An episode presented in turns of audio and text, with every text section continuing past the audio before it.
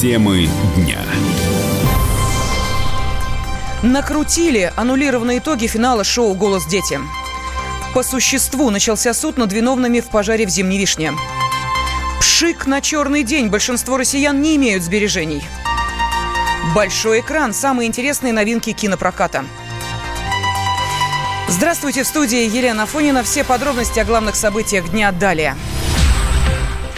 Сегодня в Кемерове начались судебные слушания по делу, которое больше года назад потрясло всю страну. В марте 2018-го в торговом центре «Зимняя вишня» в пожаре погибли 60 человек, 37 из них – дети. На скамье подсудимых 7 человек, потерпевшими признаны почти 500. За судебным процессом следит корреспондент «Комсомольской правды» в Кузбассе Екатерина Бормотова. Она сейчас на прямой связи со студией. Катя, здравствуй. Здравствуйте. Сколько длилось первое заседание? Сегодняшнее заседание длилось 5 часов без перерыва. На нем присутствовали больше 50 потерпевших, просто слушатели, конечно, представители прессы. Из-за большого количества участников слушание проходило в здании Ленинского районного суда, хотя рассматривает дело Заводский районный суд. В начале судебного заседания адвокат одного из обвиняемых заявил ходатайство о том, чтобы суд вернул дело прокурору. Он заявил, что государственное обвинение нарушило состязательность в процессе, поскольку не включило список свидетелей и экспертов стороны защиты. Но суд посчитал это основание недостаточным для возврата дела прокурору и сказал, что все свидетели по ходатайству могут быть допрошены в любой момент. Далее государственные обвинители зачитали обвинения 7 фигурантам уголовного дела. Это генеральный директор компании «Кемеровский кондитерский комбинат», который является собственником «Зимней вишни», а также непосредственно сотрудники торгового центра. Также на скамье подсудимых находится пожарный Сергей Генин, фигурант, которому приковано наибольшее внимание всей страны. Генина обвиняют в халатности. По версии следствия, он не послушал свидетеля, который указал на кратчайший путь до кинозала, где находились 37 человек, в том числе много детей. Генин проследовал кинозал на 4-й этаж по пути, на который указал охранник. Охранник, кстати, тоже является фигурантом этого дела, он тоже на скамье подсудимых. Но Генин не смог подняться по тому пути, на который указал охранник, поскольку там дверь была закрыта. Ему пришлось вернуться опять на 1-й этаж и пройти по той лестнице, на которую изначально указал свидетель. И в результате пожарные потеряли 8 минут, входя по зданию. Отвечая на вопрос судьи, признает ли Сергей Генин свою вину, пожарный ответил, что не признает и категорически не согласен с тем, в чем его обвиняют. Свою вину не признали еще 5 человек, и лишь Надежда Суденок, которая является генеральным директором торгового центра, частично признала свою вину. Она призналась, что по ее вине сотрудники не были в должной степени обучены действиям в чрезвычайной ситуации. Кстати, все 7 обвиняемых согласились давать показания. Они приняли решение говорить после всех свидетелей по делу. А их, напомню, около 600 человек. Поэтому для всех нас очевидно, что судебная стадия продлится несколько месяцев. Следующее заседание состоится 22 мая. На нем будут допрошены 10 потерпевших. Суд принял решение допросить сначала родственников, которые потеряли в этой трагедии близких. Потом будут допрошены люди, которым был причинен вред здоровью, материальный ущерб и имущественный ущерб. Всего потерпевшими по делу признаны 450 человек. Спасибо. На связи с нашей студией была корреспондент «Комсомольской правды» в Кузбассе Екатерина Бормотова. В Кремле отреагировали на массовые задержания в Екатеринбурге. Пресс-секретарь президента Дмитрий Песков заявил, что действия правоохранительных органов оправданы. Также Песков предупредил, что в деле о строительстве храма появляется неправдоподобная информация. Сценарий всегда оправдан, когда речь идет о провокациях. Вы знаете, что наверняка и там в Екатеринбурге не обошлось без тех, кто провоцирует ситуацию на различные проявления, скажем так, непозволительного и незаконного поведения. Это, естественно, вызывает соответствующие действия силовых ведомств. Но, насколько нам известно, там идет разъяснительная работа, там продолжается и диалог с теми, кто хочет этот диалог вести. Поэтому будем надеяться, что этот диалог продолжится, и в результате диалога будут даны все необходимые разъяснения. Я еще хочу сказать одну вещь. Очень много ложной информации появляется. Я связывался с компанией застройщика. планируемого застройщика. Информация о том, что храм является лишь составной частью большого плана застройки и что там предусмотрены еще другие здания и центры, не соответствует действительности. Третий день несанкционированной акции против строительства храма в центре Екатеринбурга завершился массовыми задержаниями. Суд рассматривает административные дела, и уже известно, что 21 человек арестован на срок от 2 до 10 суток. Противостояние с правоохранительными органами длилось до самого утра, передает с места событий наш корреспондент Олег Галимов. Ведущие на радио «Комсомольская правда» сдержанные и невозмутимые.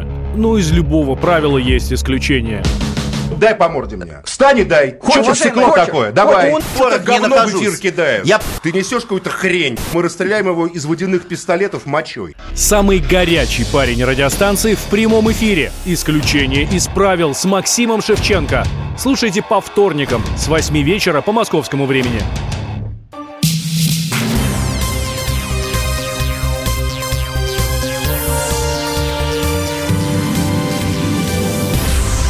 В студии Елена Афонина. Мы продолжаем. Результаты голосования на шоу «Голос. Дети» аннулированы. Первый канал заявил, что состоится повторный финал. Такое решение принято после того, как компания Group-IB, которая занималась проверкой, выявила накрутку голосов. Специалисты изучили звонки и СМС-трафик, а также проанализировали систему онлайн-голосования. Установлено, что в регионе с наибольшей активностью, где именно не уточняется, были задействованы боты. Голоса поступали с номеров, последних цифры которых следуют подряд – 39, 40, 41. Таких звонков поступило больше 30 тысяч за одного участника. За кого именно, тоже не уточняется, но понятно, что речь идет о дочери певицы Алсу Микеле Абрамовой, которая и выиграла конкурс. Кроме этого, выявлена техническая ошибка в автоматизированной отправке СМС на короткий номер. В текст сообщения попала часть кода, где одно из чисел – это порядковый номер Микелы. Специалисты подчеркнули, что это результаты только первой части расследования. Его обещают завершить до конца мая. Group-IB – это партнер Интерпола. С просьбой провести проверку к компании обратился сам Первый канал. Чтобы нивелировать скандал, разразившийся в конце апреля, Микела Абрамова и занявший второе место Максим Ержан записали совместную песню. Видео появилось на YouTube-канале «Алсу».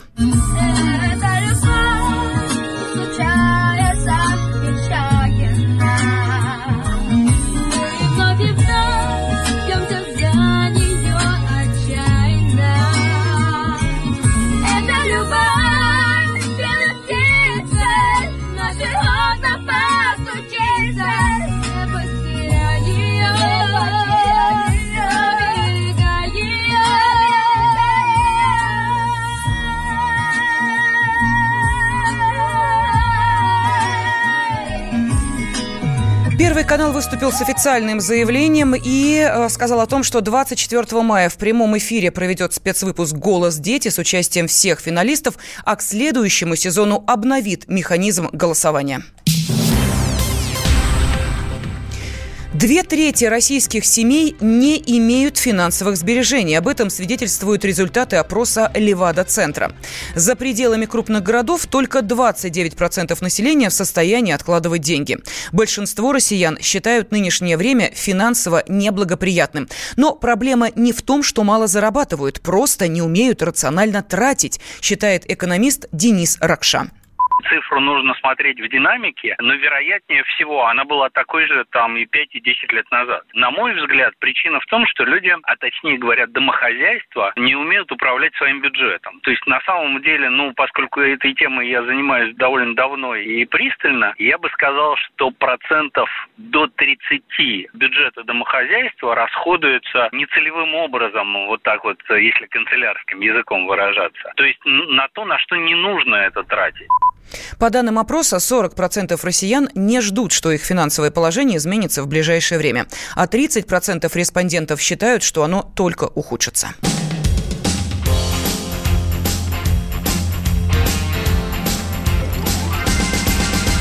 Когда-нибудь ветер надежды наполнит мои паруса, и я в океане безбрежном найду озорные глаза.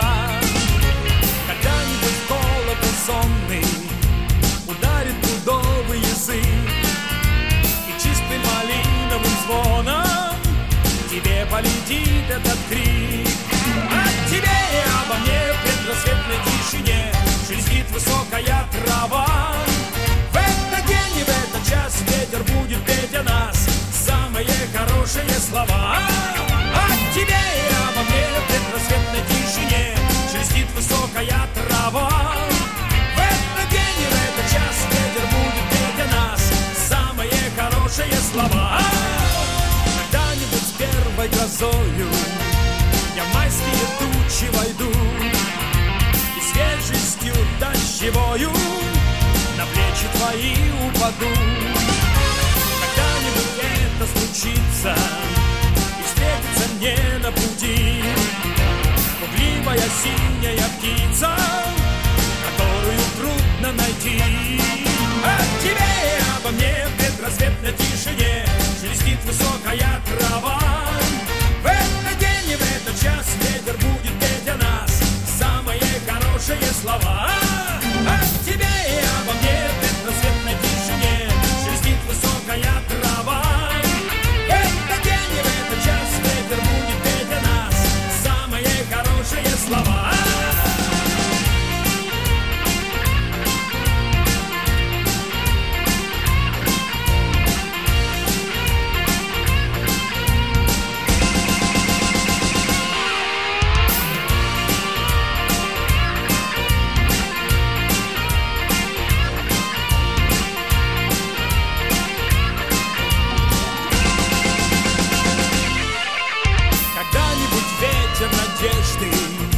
Наполнит мои паруса, и я в океане безбрежном найду озорные глаза.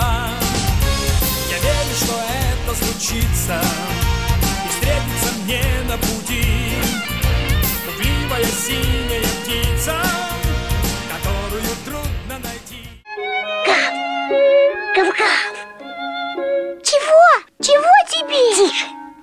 Я придумал секретный язык. А зачем секретный язык, а? Чтобы мы могли разговаривать, а нас никто не понимал.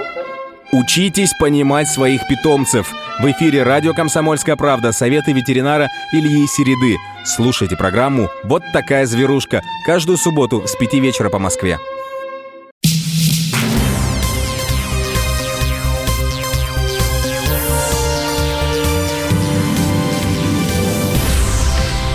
В студии Елена Афонина мы продолжаем. Большинство работодателей используют для набора персонала соцсети. По данным опроса сервиса Суперджоб, таковых 60%. При этом треть фирм отслеживают активность сотрудников на личных страницах в интернете. Из них 3% уволили за это работника. Эксперт по рекрутингу Алена Владимирская объяснила, на что смотрят компании при выборе соискателя.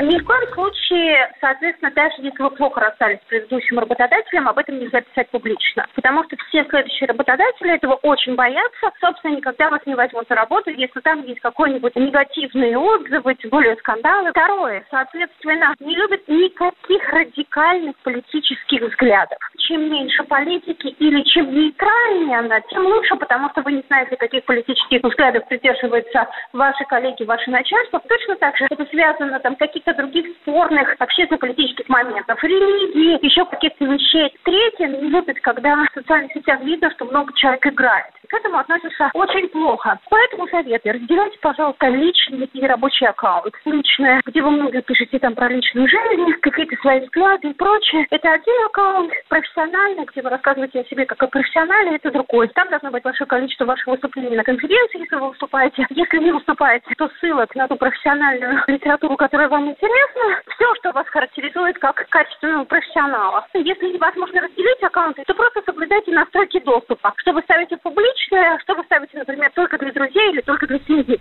Большинство работодателей, а именно 56%, не следят за интернет-активностью сотрудников, и 14% затруднились с ответом. Ваш дом с Юрием Кораблевым. пресс-центре «Комсомольской правды» состоялся круглый стол, посвященный предстоящему переходу на новую схему финансирования строительства многоквартирных домов.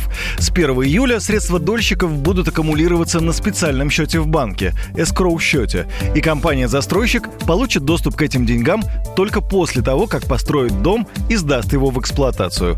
Это значит, что финансировать строительство девелоперы должны либо за счет средств компании, либо на кредитные деньги. В редакции «Комсомольской правды» новые условия игры обсуждали представители строительных компаний и банков, а также риэлторские агентства, страховые компании, общественные организации дольщиков.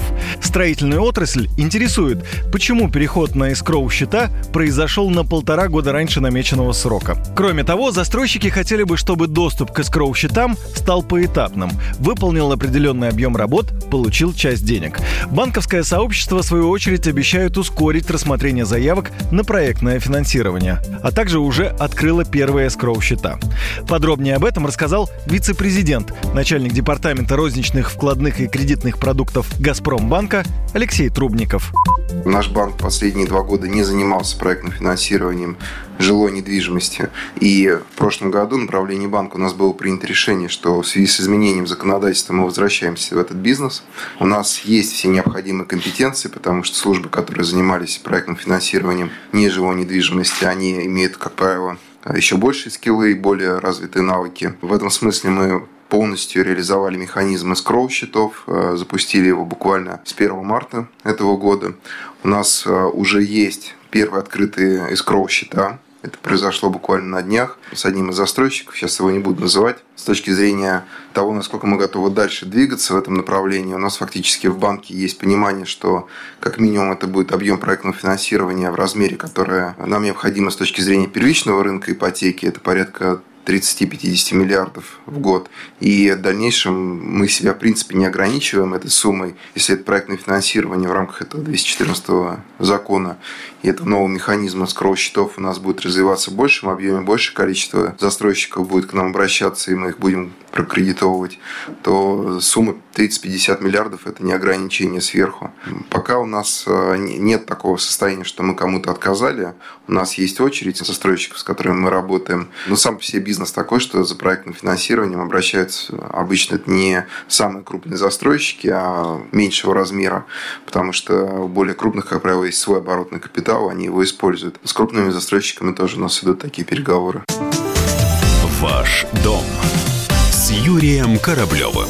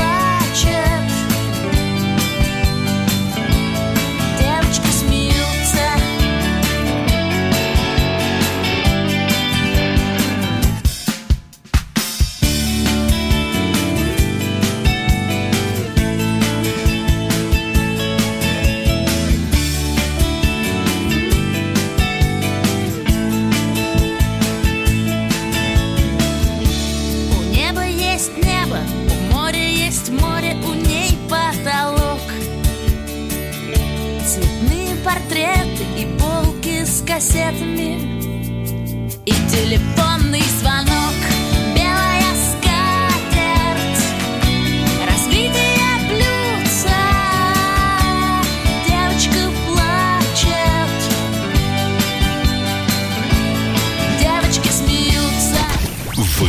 Вы слушаете радио «Комсомольская правда».